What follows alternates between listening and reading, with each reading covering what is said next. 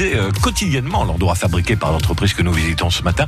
Une entreprise qui compte 55 salariés. Son siège social se situe à quelques kilomètres de Tyros. Écoutez son PDG actuel en place depuis 2012. Bonjour, donc je suis euh, Denis Gounin, je suis le président donc de la société MPS à Jos.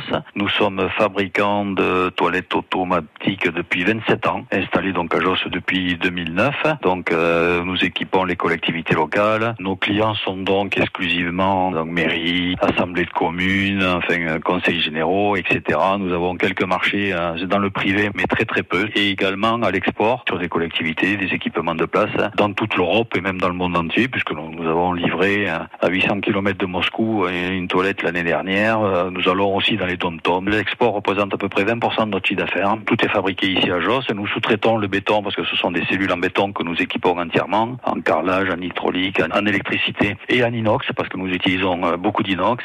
Des carleurs, des électriciens et des chaudronniers. Ça se rapproche du bâtiment. Je suis pas forcément un grand technicien, mais j'aime bien l'organisation. Donc c'est toute la partie sociale, l'organisation du travail, la production, optimiser tous ces postes-là. J'essaye surtout de développer l'entreprise. Euh, honnêtement, c'est un marché de niche. Moi, c'est déjà maintenir l'activité et l'entreprise à son niveau. Après, on essaye de trouver de nouveaux produits, mais dans la toilette, c'est un peu compliqué, si ce n'est au niveau euh, décoratif. On était essentiellement sur une structure béton. On essaye de faire maintenant de la structure métallique. On essaye de développer euh, quelques petites nouveautés. Denis Hukunank, c'est le PDG de MPS Toilettes à Jos, qui fabrique et installe donc des toilettes publiques, des landes au dom-tom, en passant même par un port du cercle polaire. À réécouter et à podcaster sur l'appli France Bleu